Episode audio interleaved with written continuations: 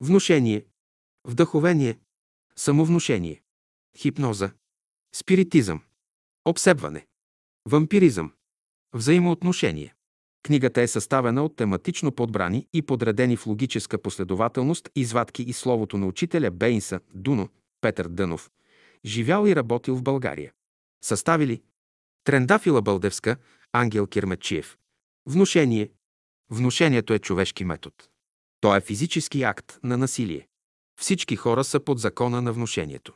Изобщо от внушението не може да се избавите. Вие трябва или сам да си внушавате, или друг да ви внушава. Какво е внушение? Ще ви кажа какво нещо е внушението. За пример, вие сте тъжен. Отидете в някое общество, в което хората са весели. Заразявате се и вие и ставате весели. То е външното внушение. Щом се отдалечите от това общество, вашата тъга отново ви обхваща. Тя се явява като един червей във вас. Това е внушението за злото. Друг случай. Някой добър човек излиза от къщи весел, бодър, казва си. Аз мога да повдигна целия свят. Отиде в някое покварено общество и веднага започва да чувства като че е фада. Целият ден е тъжен, неразположен. Казва си, отидох, изгубен съм вече. Като се върне дома си, влезе в стаята си, всичко това изчезва изведнъж и неговата радост пак се появява. Трябва да знаете, че той, което Бог е вложил във вас, никой не може да ви го отнеме. Днес всички хора говорят за внушението, едни го препоръчват, други го отричат. Това показва, че като сила, като закон, хората още не го познават и не могат разумно да си служат с него. Прави са хората, когато се боят от внушението. Те са забелязали неговото вредно действие върху човека, но не знаят как да приложат този закон. Значи има дни и часове, когато внушението се отразява вредно върху човека. Тогава нито той трябва да внушава на другите, нито другите на него. В такива моменти човек трябва да се огражда от внушението така, както военните сред крепости се ограждат от своите неприятели. Законът на внушението е съвременен въпрос. И въпреки това, хората още не са научили да си служат с него. Откъде идва внушението? Не всичко, което минава през човека, е негово. Има чужди състояния, на които той се натъква. Внушение от думи. Често в умовете на хората проникват известни иллюзорни мисли и внушения, които им създават ред болести и нещастие. Понякога те сами си внушават някои отрицателни мисли, а понякога отвън им внушават. В много случаи внушението почива на користолюбива почва. Оставете човека свободен, не му внушавайте какво да прави. Търговците си служат с закона на внушението с цел да изтръгнат нещо от клиентите си. Дойде някой при тях и те започват, господине, имаме великолепен плат от такава и такава материя, струва еди колко си. Не, покажете плата на купувача, кажете му колко струва и ако има възможност, той ще го купи. Няма защо много да се говори. Някои търговци пък обещават на клиентите си нещо, черпят ги с кафе, с това онова да ги предразположат. И това е внушение. Някои хора лесно се поддават на внушение. За пример, минавате край един познат и му казвате «Защо са пожълтели очите ти? Да не си болен?» «Не съм болен». Той казва, че не е болен, но не се минават два деня и заболява. Сега трябва да изправите погрешката си. Идете при същия човек и му кажете, че е по-добре, че очите му са чисти, светли. Щом чуе тези ободрителни думи, той ще стане от леглото си и след два-три деня ще отида на работа. Отивате при един човек и му казвате, че е заразен от туберкулоза. Той веднага побледнява, оплашва се и започва да плаче. За да внушите на човека нещо, думите, с които си служите, трябва да съдържат сила в себе си. Значи не е достатъчно да се говори за внушение, за хипнотизъм, но трябва да знаете какво представляват те, как се прилагат и така нататък. Само разумният, Просветеният може да си служи с внушението и хипнотизма, защото знае силата на думите и кога да си служи с тях. Внушение от чужди мисли. Мнозина могат да ви нашепват, да внасят във вас отрицателни мисли и чувства, но вие трябва да се противопоставяте на тия нашепвания. Те са чужди мисли, които идат от извънземния свят. Това са мисли на ненапреднали същества, които искат да ви спъват. Всеки ден всички си внушавате по нещо и всеки един от вас си има по един бръмбър. Някой път бръмбърът пее хубаво, а някога пък бръмчи. Например, казват ви, дебнат те да те убият. Ето ви една лоша муха, която където и да ходите, около вас бръмчи. А пък всъщност никой няма да ви преследва. В друг човек влиза бръмбарът, че ще го отровят, и този човек навсякъде вижда опасност. Или в някой от вас е влязла мисълта, че ще заболее. Това е чужда мисъл. Някоя муха се върти около него. А пък има и хубави мухи. Дойде някоя муха и казва на човека сега твоите работи ще се оправят. Ако 10 души мразят някого и отправят мисълта си към него, ще му причинят някоя пакост. Длъжниците могат да причинят пакости на своя кредитор. Ако имаш 10 длъжници, които не ги обичаш, те могат с мисълта си да те изпратят преждевременно на оня свят. Имаш ли такива длъжници, бъди готов да простиш дълга им, за да ти пожелаят добър живот и дълги дни. Внушение от впечатление. Законът на внушението работи единично. Има мисли, които действат върху задната част на главата ви. Вие трябва да се освободите от тях. Някои мисли действат по наследство върху стомаха ви и вие слушате нещо постоянно да ви казва хляб и ядене. Вие се подавате на това внушение и постоянно мислите за ядене. Не, не е време сега за ядене. Тази мисъл иде отдолу, тя е наследствена. Други мисли идат чрез внушение от подлъжичката. Те са по-благородни внушения. Трети мисли идат от предната част на главата. Те не са опасни. По някой път идат внушения от слепите очи. Тогава ще почувствате силно притискане на главата.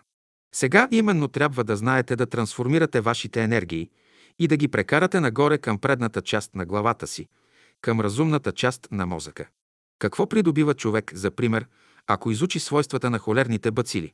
Като ги изучава, той търси начин да се предпази от тях и ако е заболял, да знае как да се лекува. Една опасност има при това изучаване.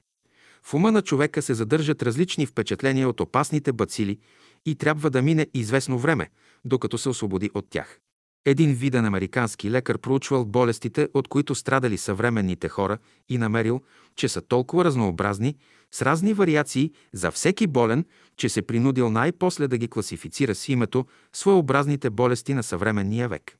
Дохожда при него един богат търговец от Нью Йорк, който страдал силно от крак. Той се показвал на много лекари, но никой не могъл да му помогне.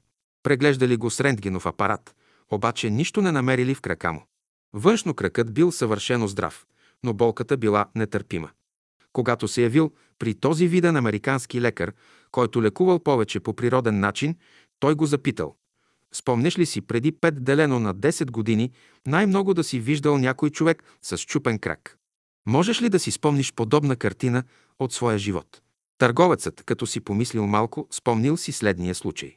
Веднъж отивал към главната гара на Нью Йорк и там видял един човек, на когото кракът току-що бил щупен и силна струя кръв текла от него. Това му направило силно впечатление, но той скоро забравил този случай. Струвало му се, че образът на този човек съвършено се изгладил от паметта му. Тогава лекарят обяснил болката в крака му, именно с този спомен, който по закона на самовнушението е действал в неговото подсъзнание и сега изпъква в съзнанието му като действителен факт. Той усещал болка, като на счупен крак. Сега по обратен път той ще трябва пак чрез самовнушение да изхвърли този образ от подсъзнанието си. И действително, този болен успял да се излекува по начина, който американският лекар му препоръчал. Ако болката на крака му се беше продължила дълго време, лекарите биха прибягнали до отрязване на крака. Внушение от миналото. Много от нашите навици се дължат на внушението. В тебе се явява една страст. Това е една форма, която се е създала преди 3-4 поколения. В четвъртото поколение тази форма трябва да се прояви. Дядо ти или баба ти са създали тази анормална форма. Понеже ти вървиш по тази линия, в тебе сега се явява едно неестествено желание. Тази форма идва по закона на внушението. Вие ще кажете, защо законът е такъв? Този закон има две страни. Ако дядо ти е мислил да направи някакво добро преди три поколения, ще бъде естествено за тебе ти да направиш то и добро. Но ако в дядо ти тогава е имало едно престъпно желание, ти ще постъпиш по-лошо от него, ти ще изпълниш това деяние. Следователно, като говорим за хората, ние разбираме тяхното единство, което съществува между тях. Как действа законът за внушението? И на вас предстои да се борите сред противоположни сили в света. Но трябва да бъдете разумни, т.е. трябва да разбирате закона на внушението. Този закон изисква чистота на мисълта. Всякога трябва да имате чиста и ясна мисъл. Никакво раздвояване на ума. При закона на внушението може да се яви някой човек с по-силно внушение от твоето и да ти въздейства или пък да неутрализира твоето внушение. Велик, мощен е законът на внушението. Достатъчно е, чрез този закон, да внесете една добра мисъл в своето подсъзнание или в подсъзнанието на някой ваш ближен, за да се реализира тя. Ако успеете пък да внесете една добра мисъл в свръхсъзнанието, тя още по-скоро ще се реализира. Чрез закона на внушението вие можете да помагате на болни, на бедни, на отчаяни хора. Ако някой от вас заболее, вие можете вечер, когато той спи, да изпращате към неговото подсъзнание добри мисли, че той ще оздравее, ще се поправи скоро. Ако някой от вас отпадне духом или се съсипе материално, вие пак можете да му изпращате насърчителни мисли. Законът за внушението изисква специфично време и специфично състояние на човека. Какво значи това? Във всяко време не можете да си внушавате. Например, ако си внушавате, когато сте разстроени или раздразнени, не можете да имате добри резултати. Всеки, който иска да вложи в подсъзнанието си една велика мисъл, която да се реализира, той трябва да избере за това най-хубавото разположение на духа си. Колкото човек е по-неразположен, по-неспокоен, толкова по-бавно и несигурно работи законът на внушението. Колкото човек е по-разположен, законът работи по-добре. За да внушите на човека нещо, думите, с които си служите, трябва да съдържат сила в себе си. Само разумният, просветеният човек може да си служи с внушението и хипнотизма, защото знае силата на думите и кога да си служи с тях. И тогава, ако бащата каже на сина си, «Синко, ти ще станеш добър учен, способен човек», наистина ще стане такъв. Ако жената като бремена отправя към детето си мисълта, ти ще станеш добро дете, ще пораснеш, ще се изучиш, ще обичаш хората и ще им помагаш. Детето наистина ще стане такова, каквото майката го е пожелала. Един от чиновниците в едно учреждение, като отивал на работа, още на първия етаж го срещнал един от другарите му със следните думи. Как си, приятелю? Добре съм, не ми се виждаш добре. Той продължил да се качва нагоре. Но на втория етаж го посрещнал вторият му другар и казал, как си? Виждаш ми се малко пожълтял, добре съм. Нищо не ми е. На третия етаж го посрещнал третият другар и го запитал, да не си болен. Виждаш ми се слаб, измъчен. Нищо не ми е. Той казал на другарите си, че е здрав, но тяхната мисъл започнала да работи в него. Докато се качвал на четвъртия етаж, той взел вече да се чувства слаб, немощен. И на този етаж го посрещнал четвъртият му другар, той дал вид, че се очудва на неговата слабост. Това било достатъчно вече да се убеди, че наистина е болен. Като влязал в стаята си, той решил да отиде при началника и да го помоли за 10-дневен отпуск по болест. Началникът му дал отпуск, но всичката негова работа възложил на четиримата му другари за тяхната необмислена шега. Законът на внушението работи и в отношенията на религиозните хора. Например, някой светски човек влезе в религиозно общество и всички започват да му проповядват, да му тълкуват Евангелието, искат да го накарат да приеме тяхното верою. Няма защо да го убеждавате да приеме вашето верою. Предложете на човека Евангелието, прочете му нещо и кажете. Това е Христовото учение. Ако го приемете, за вас ще бъде добре. Обаче свободен сте и да не го приемете. Който приеме Христа в себе си, той трябва да върви по неговия път. Човек трябва да бъде свободен да изповядва каквото верою иска. Човек трябва да бъде свободен в три неща.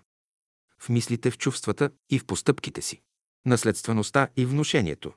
Как действа закона за наследствеността по отношение на вашия живота? Да кажем, че вашият дядо е А. Някога той се е разгневил и намислил да удари някой човек по пътя и да му пукне главата. Той само е проектирал тази мисъл, но не я реализирал. Случило се, че се разболял и умрял. Тази негова мисъл само се е отложила, но е останала в неговото подсъзнание. Дядови има син, който се оженва и нему се ражда син, да кажем В. Този син ще изпълни желанието на дядо си по внушение. Той ще срещне на пътя онзи човек, когато дядото искал да бие, и ще му пукне главата. Отрицателни внушения. Пазете се от отрицателните внушения на хората. Някой ви казва, че в скоро време ще се разболеете. Ако сте слаб по дух, вие възприемате това внушение и наистина заболявате. Ако сте силен, отхвърляте внушението и казвате Аз съм здрав човек, живея разумно и не се поддавам на чужди внушения. Изобщо това, в което човек вярва, става.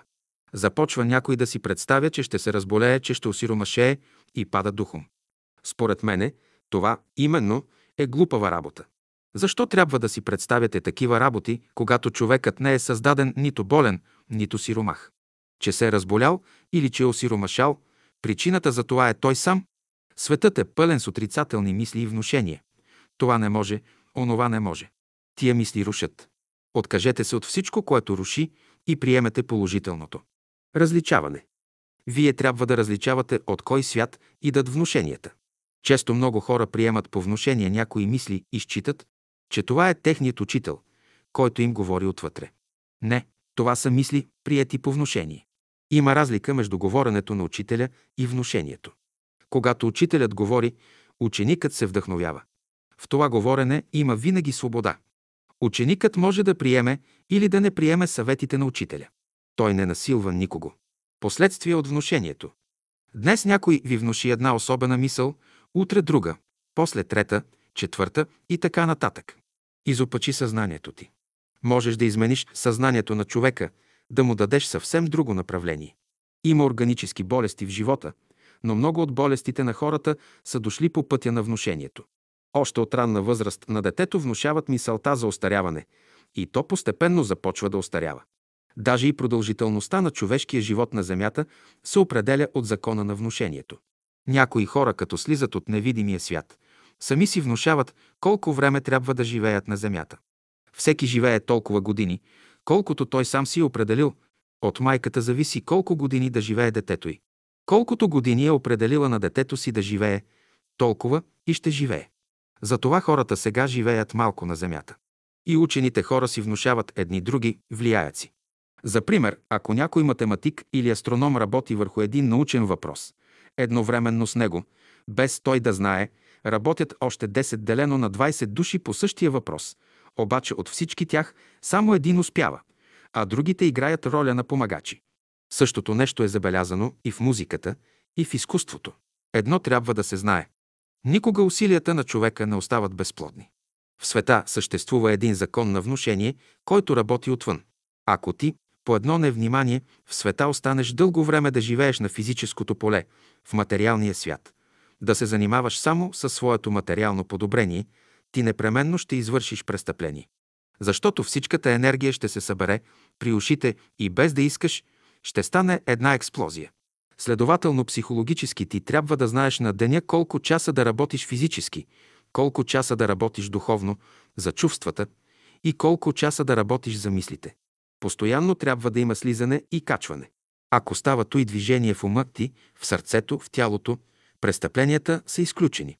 Ако седиш само на едно място и водиш еднообразен живот, непременно престъплението ще изпъкне и тогава ще се явят разни обекти. Светът е пълен с обекти, които ще те извадят от онова равновесие, в което ти се намираш. Ще кажете, че човек не трябва да живее с внушение, но да бъде самостоятелен, независим. Мислите ли, че можете да бъдете абсолютно независими и свободни? Вие не подозирате даже, че всички ваши разбирания, всички възгледи, които носите в себе си, са придобивки на миналото именно чрез закона на внушението. Щом дойде едно настроение, ще знаете, че това настроение е външно, ще гледате да го премахнете. Човек трябва да бъде вътрешно свободен. Освобождаване от внушение. Законът на внушението е един мощен закон и човек не може да се избави лесно от него. Освобождавайте се от внушенията, колкото и да е мъчно това. Както си внушавате отрицателни неща, така ще си внушавате и положителни. Някой казва, мъчно, тежко ми е нещо, не зная да е причината. Скръпта не е негова, той е възприел скръпта на своя приятел и си внушава, че е негова. Приятелят му е търговец, изгубил голяма сума и скърби. Или жена му и децата му са умрели и той още повече скърби. Като приятели те са свързани и единият възприема скръпта на другия. Първият страда, без да знае причината на страданието. Днес 90% от страданията, които хората преживяват, са чужди, само 10% са техни. Като знае този закон, човек може да се лекува. Как ще се лекува? Като се свърже с здрави и добри хора, които го обичат. Достатъчно е те да отправят мисълта и доброто си желание към него, за да оздравее той в скоро време. Представете си, че някой ви счита за груб човек. Ако се поддадете на неговото внушение, зле ще си въздействате. За тази цел, вие веднага трябва да му се противопоставите мислено с друго някое ваше качество, което да анулира грубостта. Кажете в себе си, аз мога да бъда милостив и ще бъда милостив. Каже ли някой, че не си добър, помисли и кажи в себе си. Бог ме е създал добър. Глупав човек си. Бог ме е създал умен. На всяка отрицателна мисъл постави положителна. Трябва ли да мълчим пред отрицателното? Не е въпрос да се мълчи, но всеки да каже истината в себе си и да се държи за нея. Мнозина се намират под отрицателното внушение на мисълта, че всичко е свършено с тях. Така не трябва да се мисли. Започнете с обратния процес – да мислите положително. Съвременните хора са вързани с ремъците на дявола. Вечер, преди да заспите, ще се развързвате чрез закона на внушението. Помагайте на ближните си и тях освобождавайте от чужди влияния, от внушенията, под които те съзнателно или несъзнателно попадат. Ако срещнете човек, който се оплаква, че страда от някаква болест, спрете се малко при него, поговорете му, че тази болест е чужда, натрапена му по някакъв външен, изкуствен начин. Кажете му, че трябва да държи в ума си положителна мисъл и да не се поддава на тази болка. С мисълта си човек може да се лекува. Ако не помогнете на своя ближен и по този начин не платите дълга си, ще знаете, че неговото болезнено състояние се прехвърля върху вас. Ако не помагате на ближните си и не влизате в положението им, вие ще се намерите в по-тежко положение от тяхното. Прилагането на волята като метод за преодоляване на физически и душевни болки, на мъчноти и изпитания не е нищо друго, освен закон на внушение. Който иска да работи чрез този закон, трябва да бъде положителен. Най-малката отрицателна мисъл парализира действието на волята. Трябва да се освободите от закона на човешките внушения и да дойдете до внушения, които идат от свят, по-висок от вашия. Използване внушението. Дали съзнават или не, всички хора си служат с внушението като метод за работа. Като закон, внушението има смисъл, когато се прилага за придобиване на нещо положително, за създаване на нещо добро в характера на човека. Сегашните хора проявяват чрез внушение потиците на миналите поколения. Бъдещето поколение ще прояви подтиците на сегашното поколение. За да не се реализира злото на миналото, нито на бъдещето, превръщайте злото в добро. Чрез молитва, чрез мисъл, чрез добър и правилен живот. Внушението е оръжие, чрез което човек може да воюва с злото, с отрицателните сили в света. Ако някой ваш приятел се е обесърчил и се страхува, че няма да издържи изпита си, вие го насърчавате, внушавате му, че ще свърши добре изпита. Щом човек има недъзи, ще знаете, че е станало отбиване на енергията от правилния и вървеж, поради което, чрез закона на внушението, трябва да я върне в правия и път. По закона на внушението сега някои правят муските.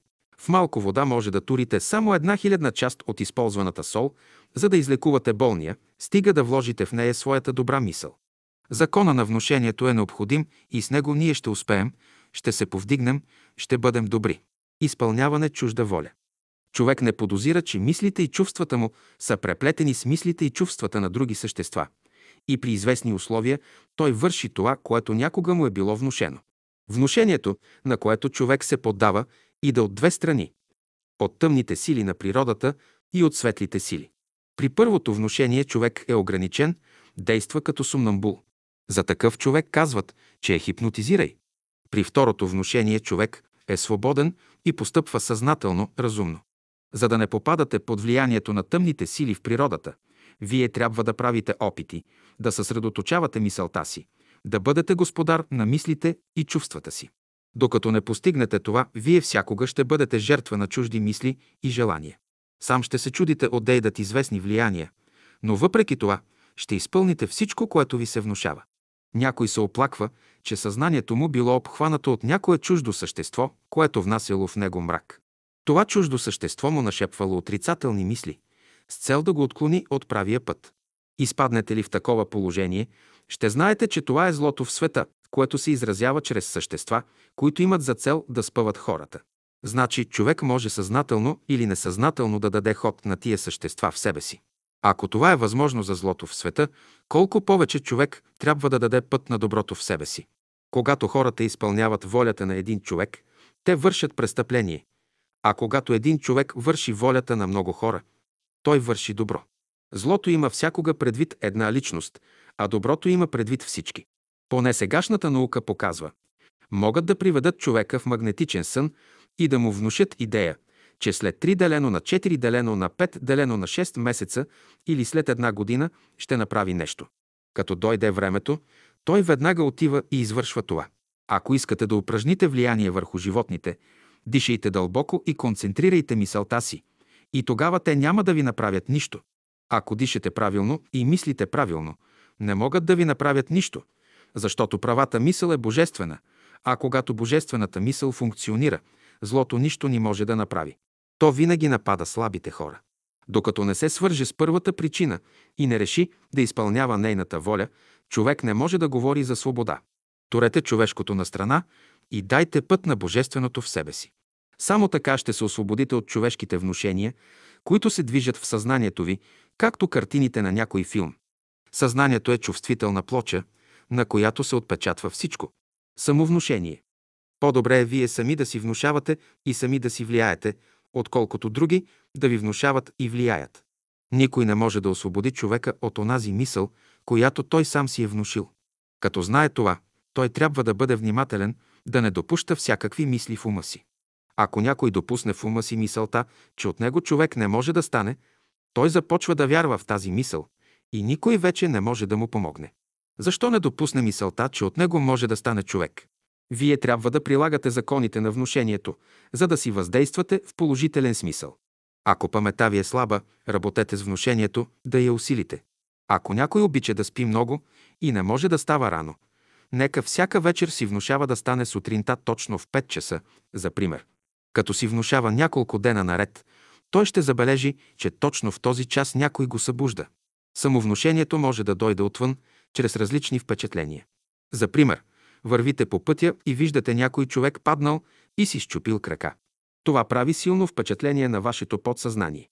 След една година може да се яви у вас същата болка на крака, без да знаете коя е причината. Най-първо употребете закона на внушението върху себе си. Внушавайте си и работете. Да кажем, че мнозина се намирате под влиянието на мързела. Какво трябва да правите, за да се освободите от него? Ще си служите с закона на внушението. Достатъчно е да си внуши някаква положителна, права мисъл, за да разбие всички отрицателни мисли, които е придобил чрез самовнушение. Искате ли да напредвате в живота си, прилагайте закона на внушението. Като разумни същества, вие ще си служите с внушението при всички случаи на живота си – за лекуване, за усилване на паметта си, за насърчаване, за понасене на скърби и страдания и така нататък. Колко пъти сте си внушавали една и съща мисъл, докато най-после тя е станала ваша плът и кръв. Често слушате някой да повтаря думите «Аз трябва да бъда човек». След дълго самовнушение той наистина става човек. Когато научите закона на внушението и можете да го прилагате целокупно във вашия живот, вие ще имате успех във всичко. Ако пожелае, човек лесно може да се подмлади. Как? Чрез волята си. Достатъчно е да си внуши някаква положителна, права мисъл, за да разбие всички отрицателни мисли, които е придобил чрез самовнушение. Всички трябва да работите върху себе си с закона на внушението. Имаш една скръп, кажи си, утре скръпта ми ще бъде по-малка, на втория ден ще кажеш същото. На третия ден пак същото и така нататък. Ще си внушаваш така, докато тази скръп се премахне. Сега ще работите с закона на внушението в себе си. Ще казвате, ще ида, ще ида, ще ида, ще се моля, ще се моля, ще се моля и така нататък. Взимайте силни думи и ги повтаряйте много пъти. Избраната от вас дума ще произнасяте сутрин сто пъти, на обяд сто пъти и вечер сто пъти. Ще броите точно сто пъти. Съвременните хора носят бастони, но с това стават инвалиди. Вземете, например, някой стар човек, кой носи тояга, все ще уповава на нея. Докато той не е започнал да носи тояга, все още уповава на краката си, на силите си. В който ден той вземе тояга в ръка, силите му го напущат. И ще видите, че този човек от ден на ден отпада, защото вече няма вяра в себе си. Той си самовнушава, че староста го е налегнала, вследствие на което губи и последните си сили. Вие трябва да търсите причините за всички ваши постъпки. За да не бъдете изразителна. Стари идеи, вие ще им противопоставяте контраидеи. Прилагайте закона на внушението както към себе си, така и към вашите ближни. В света съществува закон на коопериране, на сдружаване между съществата с цел да си помагат едни други. Съвършените същества виждат, че някой слаб, несъвършен човек Има в себе си всички добри желания да направи всичко хубаво, но не може, оплел се е някъде. И тогава те бързат да му помогнат да се разплете, да се освободи от ограниченията. Първо гледайте да спазвате хигиена на вашите усети, хигиена на вашите чувства, хигиена на вашите мисли, за да развиете вашата интуиция.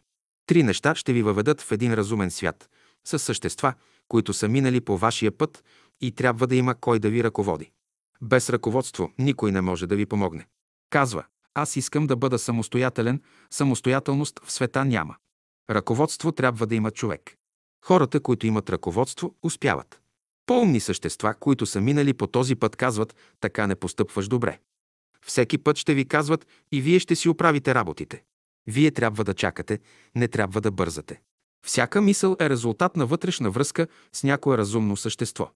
Мнозина може да не разбират как е станала тази връзка, но това нищо не значи. Връзката съществува. Всички възвишени същества се събират не само около вас, но и около уния, които имат мисли, желания, стремежи към възвишеното в света. Те работят върху тия души, помагат им. Вдъхновение. Време е вече човечеството да мине от фазата на внушението в фазата на вдъхновението. Вдъхновението е най-великият закон, който съществува в света. Вдъхновението е божествен закон. Той изразява божествения живот. Какво е вдъхновение? Човек е вдъхновен тогава, когато има едно същество, което го люби, което се интересува от него. Няма ли някой да го обича, той изгубва вдъхновението си. Това същество, което ви обича, може да бъде на физическия свят, може да бъде в духовния свят и най-после може да бъде и в божествения свят. Ако това същество престане да ви обича, вие ще изпитате в душата си небивали страдания. Та когато невидимият свят хлопа на сърцата на хората, той има предвид да събуди техните сърца, за да започнат умовете им да работят и волята им да се приложи в живота. По този начин те ще влязат във връзка с онези същества, които ги любят. Някой певец, например, пее хубаво, но няма вдъхновение. Нищо не го интересува в живота. По едно време той се влюбва в някоя красива мома и се вдъхновява. Насърчава се вече. Като излезе на сцената и 10 000 души да го слушат, това не е важно за него. Той има пред себе си един образ и за него пее. Всички казват, много хубаво пее този певец. Наистина, той има вече успех. Отнемете този образ от него. Този певец изгубва вдъхновението си, от никъде помощ не иде, не му се пее вече. Аз наричам този образ вътрешен център, който привлича мисълта и в който всички части намират своето единение. Този образ не е никаква външна представа, но едно съзнание в нас, което може да регулира живота ни. Този образ изразява вътрешното състояние на нашите чувства. Той изразява идеята, която ни движи. Ето защо вие трябва да пазите този образ в себе си. Вие може да го намерите в някой по-напреднал човек от вас, а може да го намерите и в лицето на Бога. Дето и да намерите този образ, пазете го. Той носи живот за вас. Някои смесват вдъхновение с настроение. Обектът на вдъхновението никога не се мени, а обектът на настроението се мени. Казва се в писанието, че Духът Божий, като влезе един път във вас, не се връща. Като влезе Господ един път във вас, той не е от тези слабодушните да се връща. Стъпили му крака веднъж някъде, той не се връща вече. Някой казва, аз се вдъхновявам. Не, ти си внушаваш. Вдъхновението е качество на ангелския свят, на Бога. Само Бог може да вдъхнови някого. Човек сам на себе си не може да си създаде вдъхновение, но той може да си внуши. Има разлика между говоренето на учителя и внушението. Внушението е физически акт на насилие. Когато учителят говори, ученикът се вдъхновява. В това говорене има винаги свобода. Ученикът може да приеме или да не приеме съветите на учителя. От някой влияние човек не може да се избави. Изобщо от внушението не може да се избавите. Вие трябва или сам да си внушавате, или друг да ви внушава. Но в света има само едно положение, на което човек трябва да се поддава, а именно вдъхновението. При закона на внушението може да се яви някой човек с по-силно внушение от твоето и да ти въздейства или пък да неутрализира твоето внушение. Вдъхновението обаче е нещо по-високо от внушението. Никой не може да въздейства на вдъхновението. То е постоянно и винаги расте. Онези хора, които си внушават. Животът им е непостоянен и променяйв. Тия пък, които се вдъхновяват, животът им е постоянен. Такива хора могат да учат без усилие. Внушението е човешки метод. Когато искаш да учиш, ти трябва да си внушаваш, че можеш да учиш, докато най-после придобиеш това, което желаеш. Това е все. Докато вървите в правия път, хората могат само да ви вдъхновяват, но не и да ви влияят. Тогава между душите на хората ще става правилна обмяна. И тъй, с прости думи казано, вдъхновението се проявява чрез правата мисъл, правото чувство и разумната воля. Ще кажете, че това е лесна работа. Лесна работа е, но са нужни големи усилия и труд. Ти си поет, искаш да напишеш нещо. Вдъхновиш се и започваш да пишеш. Казваш, написах едно хубаво стихотворение. Ти си го написал, но Бог ти е диктувал. Вслушвайте се в Божия глас, да разберете какво значи вдъхновение. Казвате, виждам изгряването на слънцето, виждам чисто, лазурно небе, чувам как изворът блика и напоява растенията. Слушам лекия зефир около себе си. Това е присъствието на светлите същества, които те вдъхновяват и повдигат. Всеки ученик, като влезе в какъв и да е клас, трябва да има вдъхновение. Нищо друго не трябва да го занимава. Ученик без вдъхновение е мъртъв. Това, че си нямал шапка, обуща, той са второстепенни работи. Това нищо не значи за ученика. Или пък, че си бил болен, че си имал сърцебиене. И това нищо не значи. Вдъхновение имаш ли, там е силата на ученика. И обуща ще дойдат, и дрехи ще дойдат. Изгубиш ли вдъхновението, ти си мъртъв човек. Тогава всеки може да те погребе. Имаш ли вдъхновение, всичко се разтваря пред тебе. В природата съществува този закон. Виж, например, как затвореното зърно пробива яката земя. Вдъхновение има в него. Ако в него нямаше вдъхновение, то щеше да се изгуби в почвата, щеше да изгние. И когато ученикът има вдъхновение, дето и да го заровите вие, той пак ще излезе отгоре, ще покълне. Когато работниците градят, те трябва да вършат всичко с вдъхновение. Вдъхновението изисква безкористие, както майката отглежда детето си. Който работи безкорисно, с вдъхновение, само той има условия да се радва на плодовете на своя труд. Който работи с вдъхновение безкорисно, той има дух и сила да победи всички мъчноти, да се справи с трудностите на живота. Така завършена работата, тя е дело на вечността. Вдъхновение ми дойде. Да, вдъхновението все ще дойде от някъде. Когато казват, че у някого дошло божествено вдъхновение, аз разбирам, че той говори за онези разумни връзки, които съществуват от началото на нашия живот. Какво те вдъхнови? Разумните божествени връзки. Дали тези връзки ще бъдат положителни или отрицателни, от вас ще зависи. Ако сте разумни, ще извадите от тях полезната, добрата страна. Ако сте неразумни, ще извадите от тях лошата страна. За да дойде вдъхновението у вас, вие трябва да сте изучавали закона на жертвата и закона на вярата. Вдъхновение може да има само човекът на абсолютната вяра. Онези хора, които нямат вяра, не могат да имат вдъхновение. Те могат да имат само въодушевление. Вдъхновението се дължи на симпатичната нервна система. Голямо значение има тази система. Затворете очите си, вглъбете се в себе си и започнете да се молите. Само така ще дойдат Божиите благословения върху вас. Щом отворите очите си, започнете работата си. Като се помолите по този начин, вие ще получите вътрешно вдъхновение. Каквато работа започнете при това вдъхновение, всичко ще върви добре. Щом имате вдъхновение, не отлагайте работите си за другия ден. И на път да сте, като ви дойде вдъхновение да направите нещо, не отлагайте. Вдъхновението струва повече от всичко друго. Използвайте го още на момента. Не мислете върху това, какво ще кажат хората за вас. За вдъхновения човек хората нищо лошо не могат да кажат. Той е умен, добър човек. Ако затворите ръцете си, няма да имате вдъхновение. Който затваря ръцете си и свива краката си, мяза на една изолирана батерия. Вие сте се затворили и казвате, сега да ме посети духът, да се вдъхновя. Духът като дойде, вие ще мислите свободно и тогава енергиите на живата природа ще проникнат във вас. Но за да ви посети духът, трябва да се отворите. Дръжте ръцете си свободни и вдъхновението ще дойде.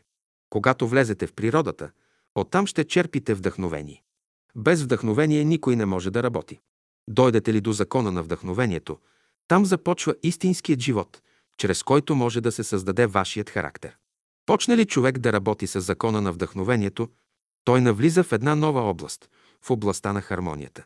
Бахе е писал своите произведения с вдъхновение. Следователно, който свири неговите произведения, и той трябва да има същото вдъхновение. Някой казва, аз съм вдъхновен, говоря красноречиво. Ами защо само днес си вдъхновен? Не само днес, но всякога трябва да бъдеш вдъхновен от Божественото и всяка твоя дума да произвежда чудеса. Когато човек говори, във всяка негова дума трябва да има вложено божествено вдъхновение. Това вдъхновение носи благоволение както за онзи, който говори, така и за онзи, който слуша. Щом вдъхновението се прекъсне, прекъсва се и благословението. Тогава човек трябва да престане да говори. Ако човек продължава да говори без вдъхновение, страданията неизбежно ще дойдат върху него. Защо? Защото той не е послушал своя вътрешен глас. Един българин, цигулар, дал концерт и свирил само български песни и хора. Публиката се вдъхновила толкова много, че всички напуснали салона и излезли вън да пеят и играят. Две са причините за това. Той свирил с любов и те го слушали с любов. Сега, вие ще турите като основа на живота си ключа на вярата. По този начин искам в синца ви да се яви вдъхновение. Думата вдъхновение е силна по своите вибрации. Всяка дума, за да бъде силна, трябва да съдържа три елемента в себе си. Думата вдъхновение има тия три елемента. Ако можете да схванете тия три елемента, вие ще почувствате нейните трептения. Тази дума ще внесе нещо ново във вас и то тъкмо той, което искате. Вие слушате някой музикант, възхищавате се, но не знаете кой е истинският вдъхновител, който свири на сцената. Той е изпълнител само, а зад него седи истинският музикант, който вдъхновява, дава импулси. Този приятел е попаднал в света, отдето музикантите черпят вдъхновение и сила. Ако отидете на такъв концерт или на такова представление, вие коренно ще се измените, ще настане някаква промяна във вашето естество. Вдъхновение, вдъхновение, ти си благословение. Сега първото нещо за 10 деня напред, като ставате сутрин от леглото си. Вдъхновение. Три пъти. На обяд, преди ядене, пак ще произнесете думата три пъти и тогава ще ядете. И вечерно време, като си лягате, пак ще я произнесете три пъти. Всичко девет пъти на ден. Когато произнасяте думата вдъхновение, ще спуснете силно ръцете си надолу и ще го почувствате издълбоко. После силно ще отправите тази дума към ума си, да почувствате това вдъхновение. И най-после трети път пак ще произнесете думата с чувство и смисъл. Трябва да почувствате, че във вас се влива сила. Ще правите упражнението сами, никой да ви не вижда. Всички ще правите това упражнение. Като станете сутрин, тъй ще го направите, че атмосферата да се разтърси дори и аз да почувствам в моята стая, че действително между учениците има вдъхновение. Няма да викате високо. Не, тихо, само за себе си ще произнесете думата вдъхновение. В тихото говорене има музика, която силно действа върху душата. Силно ще концентрирате мисълта си, но тихо ще произнасяте думите. Що ми изговаряте високо, вдъхновението се губи. Зато и тихо ще я изговаряте и ще бъдете доволни сами от себе си. Ще правите упражнението с вяра. Не се смущавайте от това, дали имате вдъхновение или нямате. По който начин и да го правите, все таки вие ще придобиете вдъхновение. Само по този начин могат да се образуват красиви чувства, красиви мисли, които са необходими за съграждането на вашия живот. Това е необходимо и за вашето бъдеще. Пред вас седи едно бурно море, което трябва да преминете. Пред вас седи един живот, който е пълен с мъчноти. И за да можете да победите и превъзмогнете всички мъчноти, трябва ви вдъхновение. И тъй, щом дойдете до някоя мъчнотия, ще се спрете малко и ще изговорите думата вдъхновение. И като вдъхновиш мъчнотията, тя казва, аз отстъпвам пред вдъхновението. Тогава тя отваря пътя ти и ти минаваш напред. Дойде някоя друга преграда, ти пак произнасяш в ума си тази дума и преградата казва, пред вдъхновението и аз отстъпвам. И ти пак минаваш напред. Няма ли вдъхновение, всички тия мъчноти, всички прегради казват.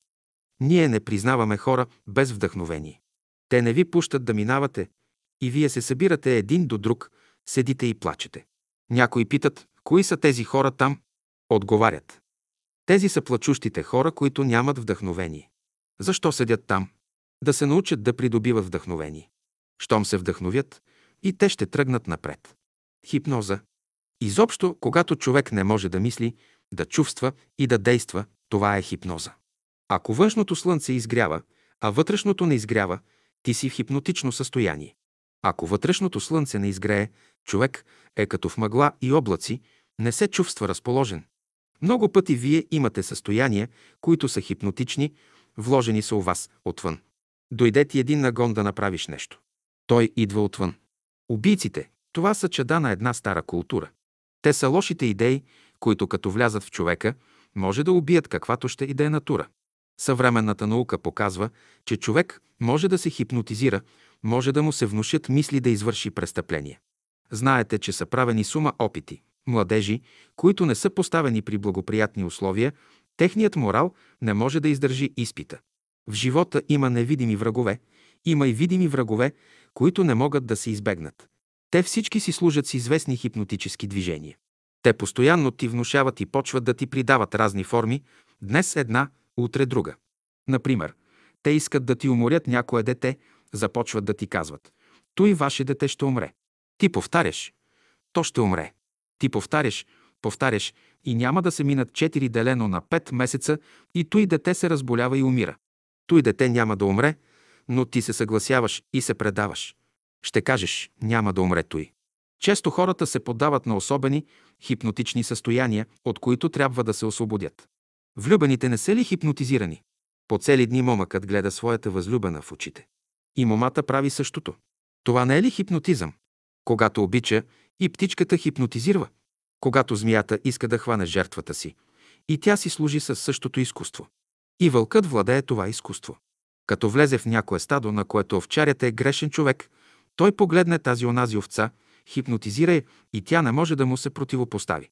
Обаче, ако вълк влезе в стадо, на което овчарят е праведен човек, като погледне овцата, тя му тропне с крак и го изгони. Следователно, ако и вие държите връзката си с вашия овчар, с Бога, никакъв вълк няма да ви дави.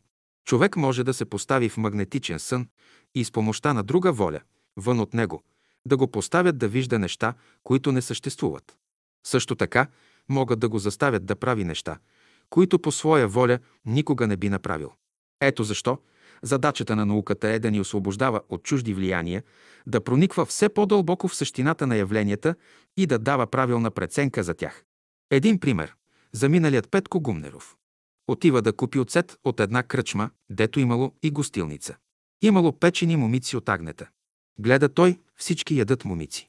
И той удря по масата и казва, момици ми дайте. Но веднага си казва, чудя се, с кой ум направи това. Ти ли си? С кой ум си? Несъзнателният човек се поддава лесно на чуждо влияние, на внушения. Достатъчно е да дойде при него някой човек с по-силна мисъл, за да го постави в магнетичен или хипнотичен сън и да му предаде своето желание. Като се събуди от сън, той не помни нищо, но чуждата мисъл е проникнала в подсъзнанието му и работи там до деня, в който трябва да реализира чуждото желание. Той чувства в себе си силен импулс да направи нещо и пристъпва към реализирането точно така, както му е внушено. Защо върши това сам не знае, но се подава на своя вътрешен подтик. Ако ви поставят в един хипнотичен или магнетичен сън и вложат известна идея да извършите нещо след 3 делено на 4 месеца, вие може да сте много умен човек и като дойде това време, ще го извършите, ще се зароди у вас импулс да го извършите. В подсъзнанието на човека е вложено доброто и злото. Например, някой човек е бил хипнотизирай преди 100 делено на 200 години. Онзи, който го е хипнотизирал, може да е вложил хубави желания, може и лоши. След 100 години добрите или лошите желания ще се проявят в този човек. Той казва, нещо ме тласка да направя това. Няма човек, върху когото не е упражнявано влияние.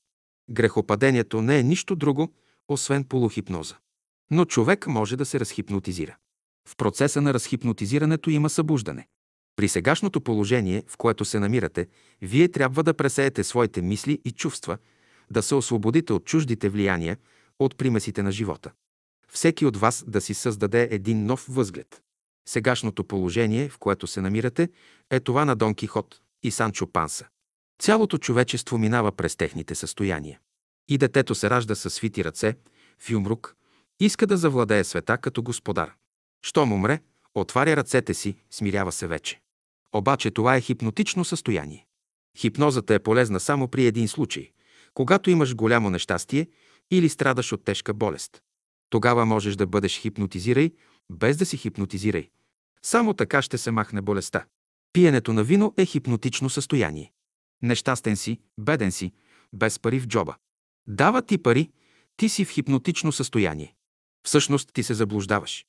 Хипнозата нищо не ти допринася. Нито виното, нито парите могат да ти помогнат. Ако дарбите във вас не могат да се развият, това се дължи на тази вътрешна хипноза.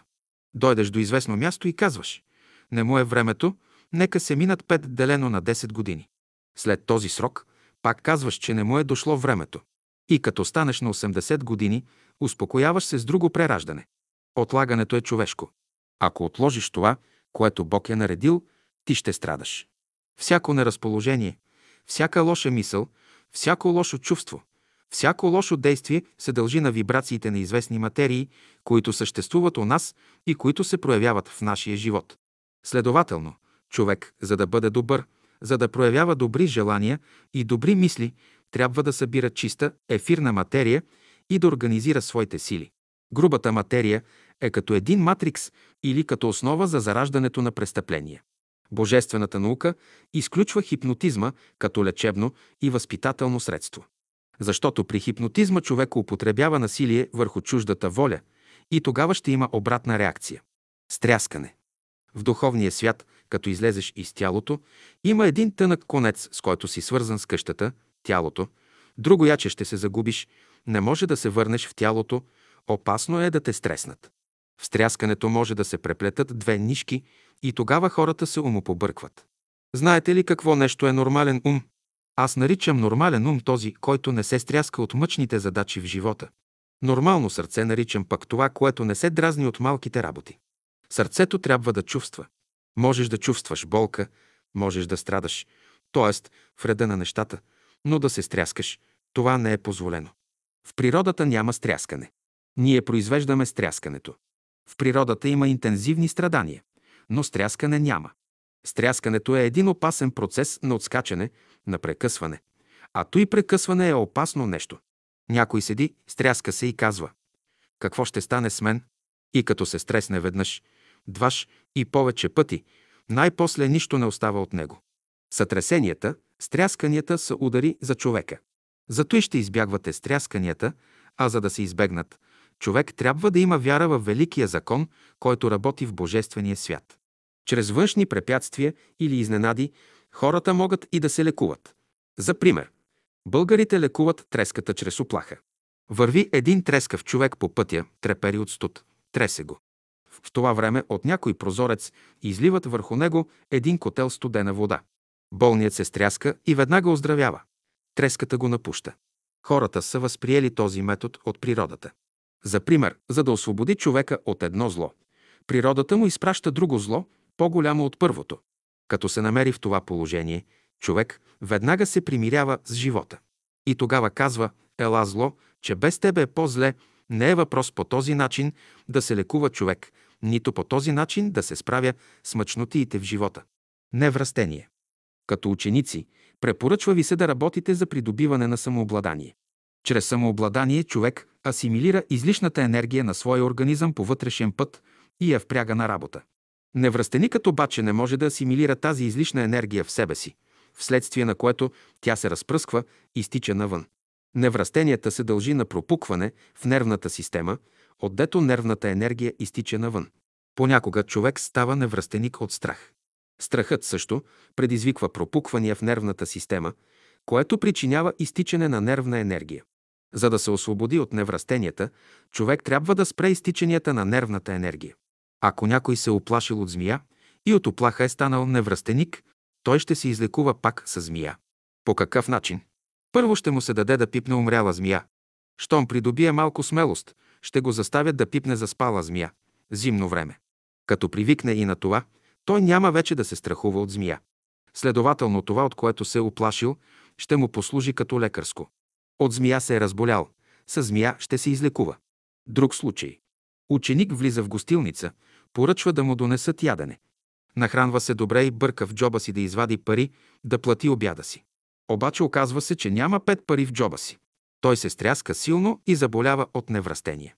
За да се излекува, друг някой, който знае причината за неговото заболяване, трябва да го заведе два-три пъти на гостилница, когато е сигурен, че пак няма пари. По този начин той ще го постави в същото положение, пак да се стресне по нямане на пари. По този начин той ще го постави в същото положение, пак да се стресне по нямане на пари. Това стряскане ще стане причина да изкорени болестта му, която някога се е причинила от подобно стряскане. Затова е казано в поговорката «Клин-клин избива, щом целта е постигната». Този човек, който се е наел с лекуване на болния, ще плати на гостилничаря вместо него. Значи една и съща причина поражда два различни ефекта. Вплитане. Ученикът трябва да има един широк простор и неговите приятели не трябва да влизат в неговата аура. Вие трябва да пазите аурите. Да влизат в съприкосновение, но да се не вплитат. Защото, ако дойде вятър, ще стане движение. Не вплитайте вашите аури една в друга. Опасно е това. Щом се вплитат, тогава дойде умствено движение и често става разкъсване. Когато човек спи, двойникът му излиза от него и отива в пространството. През това време двойникът е свързан с тялото само чрез една нишка. Ако събуждате човека и го стреснете изведнъж, двойникът му не успява да се върне в тялото, вследствие на което се преплита с други двойници в пространството. Ако не знае как да разплете двойника си, човек полудява. Двама младоженци пътували с трен от един град до друг. В пътуването им се случило нещастие. Два трена се сблъскали. От голямото сътресение младоженикът се побъркал, заради което веднага бил отведен в болница. Той прекарал в една болница цели 16 години. Един ден той успял да избяга от болницата и направо отишъл на гарата. Качил се в един вагон и потеглил за някъде, без да знае къде отива. И този път се случило същото нещастие, каквото преди 16 години. Два трена се сблъскали. От голямото сътресение, което болният втори път преживял, умът му се наместил и той оздравял. Той дошъл на себе си и се върнал у дома си. На какво се дължи полудяването на хората? Много причини има за полудяване на хората, но в дадения случай то се обяснява така. При първото сблъскване на треновете, двойникът на младоженика излязал вън от него и се преплел с този на неговата възлюбена. При това положение и той, и тя се измъчвали, страдали, но не могли да си помогнат. При второто сблъскване на треновете, вследствие на сътресението, което болният преживял, станало разплитане на двойниците и той оздравял. Следователно, когато между двойниците на двама души става преплитане, и двамата се мъчат. Единият се мъчи, че не може да се разплете, а другият се мъчи, че не може да се освободи от влиянието на първия. Щом се разплетат, и двамата благодарят, че са се освободили. Когато хората са близо, между тях става сблъскване. Щом се сблъскат, двойниците им могат да се преплетат, при което единият от тях може да се умопобърка. Когато е сам, човек никога не може да полудее, но като мисли за някого, често стават катастрофи. Ето защо, когато човек тръгне на път между много хора, той трябва да мисли само за Бога. Върви ли обаче пеш и то сам, без хора, тогава той е свободен да мисли каквото иска. Изненада. Често хората се шегуват помежду си съвсем не на място. За пример, някой човек спи. Вие се приближавате тихо до него и на краката му поставяте една малка книжка, която после запалвате. Този човек моментално се събужда и извиква. Той може да полудее от тази изненада. Спиритизм. Мнозина в съвременния свят има, които се занимават с спиритизъм. Казват, че има духове. Някой им говори, но кой? Някой път минава някой ангел, или архангел Гавраил, или Михаил, или Наполеон, или Александър Велики, или някой от пророците. Някъде Исаия говори. Кой ли не говори? Те все казват, но те нямат доказателства дали архангел Гавраил говори.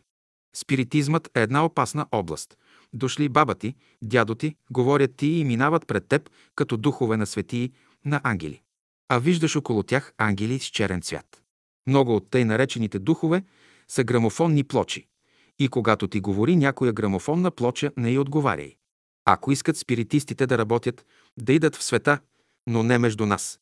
Сега аз ви водя по най-безопасните пътища. Когато при някой сеанс един от присъстващите е обсебен и започне да лудува, и има даже опасност за живота му, кой е най-лекият метод да се освободи човекът? Молива и обратни паси. При пътуване из България отидох и във Видин. Поканиха ме на едно място, където щяха да правят сеанс. Все учени хора бяха. Казаха ми, елате да видите как правим сеанс. Дойде един българин и влезе в една от жените. Той беше нейн брат и им каза разни неща за отвъдното, но после не искаше да си ходи. Сестра му почна да удря по масата, голов духаше, но духът не излизаше от тялото. Стана полунощ, щяха да се компрометират и да кажат хората, че правили сеанс и че една от тях се умо побъркала. Казах, коленичете всички. Турете я в средата и ще четете полека Отче наш. Щом изчетоха Отче наш, тя се събуди и попита.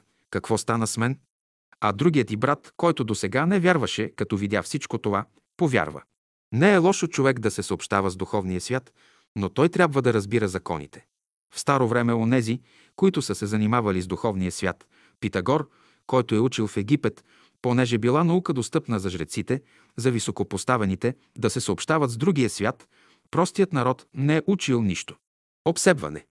Когато известни идеи влизат в човека по негово желание, той живее.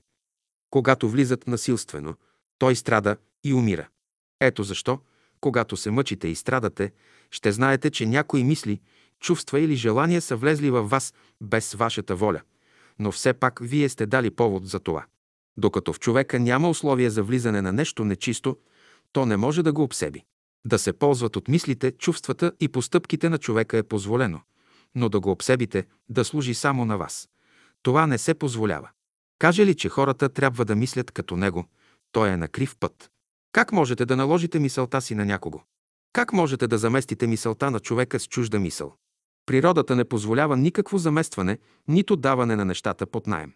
Човек не може да даде назаем нито главата си, нито сърцето си, нито дробовете си, нито стомаха си. Знаменит американски проповедник, чийто стомах се развалил, но той не обърнал на това внимание. Когато обаче стомахът с развалата си създал в тялото му млечната и пикочна киселини и ги препратил в мозъка, обременил го и той почнал да мисли, че всички негови слушатели са демони, излезли от пъкъла, които нищо не разбират. Тогава започнал да сипе върху тях огън и жупел, защото не разбирали как да живеят. Религиозните хора ще изяснят то и проявление, като кажат, че някой демон го обсебил, медиците ще кажат, че мозъкът на този човек е анормален, а простата причина седи в това. Не е спазил уния елементарни правила на живота за храната, Допуснал е отровите на млечната и пикочна киселини в организма си и те са разстроили основите на неговото мислене, чувстване и действие. Когато лошият дух излязал из човека, който бил ням, немият човек проговорил, а духът излязал навън, обхожда безводни места и търси спокойствие. И като не намери, казва, да се върна в дома си, откъдето излязох, и като дойде, намира го пометен и украсен. Тогас отхожда, взема със себе си други седем духове, от него по-лукави и влиза да живее там. И последното състояние на оногос човека бива по-лошо от първото. Този дух, с другите седем, влизат в човека, защото там е празно, мъдростта и истината не са в него. Да допуснем, че вие се обесърчите. Питам, той обесърчение от какво е дошло? Някой се е наместил във вас. Или вие не можете да търпите. Наместил се е някой във вас. Или не можете да обичате всичките хора. Наместил се е някой във вас. Казва писанието. Ще изпратя духа си. Бог ще изпрати духа си. Значи има два вида духове, които постоянно боравят с човешката личност и вие не можете да се освободите по никой начин от тяхното влияние. Лошият дух и добрият дух. Човек може да бъде обсебен, а животните още повече. По колко пъти на ден вие сте обсебвани? Как можете да познаете кога някой е обсебен?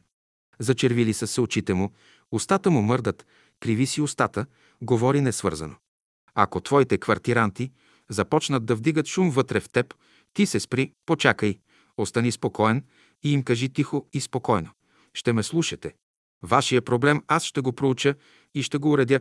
Те ще претендират, че имат права. Ти ще им отговориш. Каквото право имате, ще ви го дам, питам. Колцина от вас са свободни вътрешно. Тия духове, които ти говорят, това не си ти. Аз мога да ви кажа и другата, добрата страна на това положение. Създайте им работа. Те са хубави волчета. Като почнат квартирантите да вдигат много шум вътре във вас, ще им кажете Бог е любов, те могат да кажат празна работа. Тогава ще им попеете. Пак казват празна работа. Тогава ще им направите малко трахана. Вие ще им изпеете Бог е любов и ще им направите малко трахана без сирене. Нищо повече. Лошото може да се предаде чрез храната. В кръчмата чрез виното не се ли предава? Изпиеш половин или един литър вино и станеш друг. Човек трябва да изпитва дали духовете са от Бога, т.е. дали работят за Бога или за себе си. Нисшите духове са заблудили човечеството, подтикнали са го в крив път и то търси нещата там, дето няма да ги намери. Същества, които имат по-слаби трептения, могат да бъдат обсебени от нисши духове, а които имат по-силни трептения, те са оградени спрямо тях. За това трябва да се проверява. Нисшите духове изкушават хората. Лошият дух ще те тури на топа на устата и ще гледа да не го хване законът. Много от подозренията, съмненията и крамолите са от тези нисши духове. Едно трябва да знаете. Никой не може да обсеби човека, ако той не е в съгласие с този, който обсебва. Обсебването в света зависи само от същества, подобни нам. Само едно нискокултурно същество има нужда да те обсеби. В висшите същества няма ни сянка от такова желание. В тях има желание да влияят за добро, да контролират, да направляват другите, но да обсебват. Той желание го нямат. В по-низшите същества обаче го има. Една сестра ми разправяше един свой сън. В София става голяма тревога. Търсят някого. Търсят един човек, облечен в бели дрехи. В съня си тя вижда, че в човека с белите дрехи имало друг човек, като пихтия. Гърмят срещу този човек. Онзи, който бил като пихтия, се отделя и остава само човека с белите дрехи. Някой път и вие сте облечени в бели дрехи, но онзи, който прилича на пихтия, е вътре във вас. Когато се освободите от него, ще се подобри състоянието ви, ще ви олекне. В човека проникват ниши астрални същества и го обсебват. Вие трябва да се освободите от стария човек, който като пихтия ви е обсебил. Като екзекутират престъпниците, стават по-опасни, остават на земята и вършат престъпления чрез други хора. Когато човек извърши престъпление, не е той, който го е извършил, но други ниши същества са влезли в него и са го направили, и после човек се чуди какво е свършил. Човек трябва да се пази и от двойниците на някои умрели, които са като паразити. Те са като медузите в морето. Хванат ли нещо, и смукват го и тогава го оставят. Когато усетите около вас една гъста материя, която ви обвива и смучи, това са именно тия двойници. Вие трябва да им противодействате, да се освобождавате от тях. За да избягвате тия влияния, първото необходимо условие е чистота. Говоря за духовната чистота, която е необходима за здравето. Илия мислеше, че като избие лъжливите пророци на Ахава, светът ще се оправи. И наистина, той ги изби, но най-после една жена го оплаши. Пророците отидоха, но после влязоха в Илия и той трябваше да отиде навътре в пустинята, там да прекара в пост и молитва. Трябва да знаете, той, което Бог е вложил във вас, никой не може да ви го отнеме. Вампиризъм. Има същества, които са заинтересувани от човека. Едни имат желание да го спъват, а други да го повдигат. Тия, които го спъват, имат желание да го оберат, да измучат жизнените му енергии и по този начин да го демагнетизират. Това наричаме духовен вампиризъм или ограбване на духовните енергии на човека. За пример, дойде ви някаква божествена идея, която трябва да реализирате. Тък му се готвите да реализирате, нещо вътре във вас ви казва. Не бързай, не е дошло още времето за тази идея. Щом чуете този глас, вие се отказвате от намерението си. Щом се откажете, веднага идат същества, служители на духовния вампиризъм, и ви ограбват. За да не губите духовните си сили, щом дойде в ума ви някоя светла идея, веднага пристъпвайте към реализирането й. Ако при първия опит не сполучите, направете няколко опити, докато я реализирате. Ще ви изнеса едно положение, от което трябва да се пазите. Представете си два организма, а и в които седят един до друг. Организмът А съдържа много киселини в тялото си, в чувствата си във водно състояние, а в мислите си във въздухообразно състояние. Този организъм е привикнал към киселините, които са в него, затова не чувства тяхното вредно влияние, но неговите киселини се отразяват вредно върху организма В. Няма да се мине много време и този човек ще умре. Защо? Той е по-слаб и не може да издържи на разрушителното действие на киселините. Окултната наука нарича това лошо влияние вампиризъм, изтегляне на магнетичните сокове от организма. За да се предпази човек от тия лоши влияния, окултната наука препоръчва на слабите хора да носят скъпоценни камъни. Те могат да трансформират лошото влияние на киселините. Рече ли човек да повери сърцето си на други му, а не на Бога, той ще излиза от тялото си и няма да може да се връща в него. Това състояние наричат вампиризъм, от което много хора умират. Например, някоя жена се омъжи за такъв човек, но наскоро след това тя умира. Другаде пък жени уморяват мъжете си. Причината на това се дължи във връзката на тези мъже или жени с същества от ниска еволюция, от примките, на които те не могат да се освободят. Затова, когато човек се жени, той трябва да знае за кого се жени, да познава добре своя избраник или избраница. Вашият избраник трябва постоянно да ви обновява. Ожените ли се за някой човек и той ви умори, това показва, че вие сте изпаднали в някаква голяма компания, която знае само да смучи. Влезе ли такъв човек в дома ви, той ще умори или детето ви, или жена ви, или друг някой член в семейството. Влезе ли такъв човек в някоя школа, той внася интриги, раздори, критики. Предпазване от отрицателни въздействия. Бог е определил строго пътя на всеки човек. Той е определил движението на неговия живот. Всеки има определена орбита на своя живот и по нея се движи. Но в тази орбита човек се намира в един независим и съвършено независим и самостоятелен живот. Всеки човек принадлежи към една слънчева система, но същевременно той е изложен на влияние. Всеки човек се влияе от същества, които са по-силни от него. Тия последните пък се влияят от същества, още по-силни от тях. Значи в живота на човека има едно взаимно влияние, от което човек не може да избегне. Задачата на всеки човек не е толкова да подобри живота си, колкото да го запази. Често окултните ученици говорят за лоши влияния и се страхуват от тях. Има лоши влияния в света, но човек не трябва да се страхува. Като измиете ръцете си добре с сапун, всякакво лошо влияние минава. Ако и при това средство се страхувате от лошото влияние, излезте вън, на чист въздух, тръснете дрехата си няколко пъти, дохнете три пъти и лошото влияние ще изчезне. Като изтърсвате дрехата си, кажете Както прахът не остава върху дрехата ми, така и лошото влияние да не остане в душата ми. Бог живее в мене, аз изпълнявам Неговата воля, вследствие на което никакво зло не може да ме сполети. Никой не може да направи зло на онзи, който изпълнява волята Божият. Целият свят да се опълчи срещу него, пак нищо не може да му направи. За да се предпазва от лошите влияния, човек трябва да спазва закона за хигиената, закона за психическата охрана. Вечер, като си ляга, човек трябва да се огради добре къщата си, леглото си, тялото си, както и всички удове на организма си. Това са правили хората и от най-старите времена, било с молитви, било с песни. Днес вие си лягате и казвате формулата «Няма любов като Божията любов». Само Божията любов е любов. Ако любовта е в човека, той е разрешил всички въпроси. Силата на човека се крие в неговата симпатична нервна система. Като знаете това, не я оставайте отворена, да влизат и излизат през нея кой как мине. Затваряйте я с девет ключа, но прекарайте през нея девет крана, да пият от тях всички жадни. Никой няма право да влиза вътре без позволение. В душата си не бива да унищожавате никого, никога. Ще почитате всички като себе си и няма да се месите в аурата на когото идее. И няма да позволявате друг да се меси във вашата аура.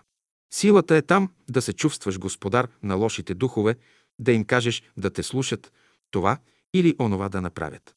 Силата на човека е вътре в него, там той трябва да обърне своето внимание. Всеки от вас трябва да се заеме да контролира тия духове.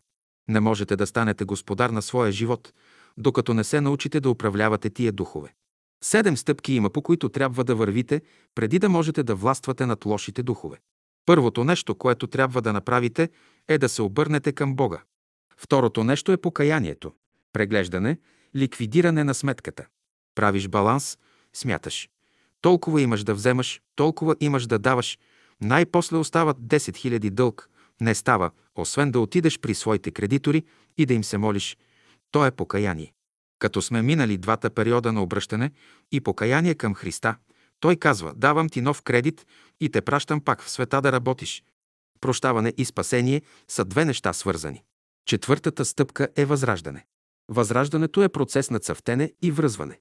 Мислите да правите нещо, не говорете нищо, само кажете «Господи, ела ми на помощ». И когато вашата градина израсне и даде плодове, викайте всички ваши приятели и им кажете яще, пиете и веселете се. Тогава Господ ще ви благослови. Има покаяние, прощение, спасение, възраждане и ново раждане. Петото. В новото раждане човек се освобождава от кармичния закон на причините и последствията. Вие сте тогава свободни граждани, господари. Никой не може да властва над вас. Само в тази пета стъпка можете да господарувате над лошите духове. Трябва да минете през тия четири стъпки и тогава ще бъде пълни господари на своето положение. Ако искате и вие да се запазите от влиянието на лошите мисли и чувства, оградете се. Няма по-здрава ограда от положителните мисли и чувства на човека. Вие не можете да бъдете господари на водата, ако не завладеете духовете на водата. Не можете да бъдете господари на въздуха, ако не завладеете духовете на въздуха. Христос ни дава един закон, по който трябва да действам. Първото нещо е да бъдем чисти и тогава да се обърнем към Него. Бог е поставил една мрежа между хората, една предпазителна мрежа. Тя е около човека и го пази от опасности, от лоши духове, даже и от болест. От всичко ни пази тя. Тази предпазителна мрежа е доброто, любовта, връзката с Бога. За да върви напред, човек трябва да бъде свързан с абсолютната, с разумната среда. Трябва да бъдете смели, от нищо да не се безпокоите. Бог разполага с хиляди методи, чрез които може да помогне на всеки човек.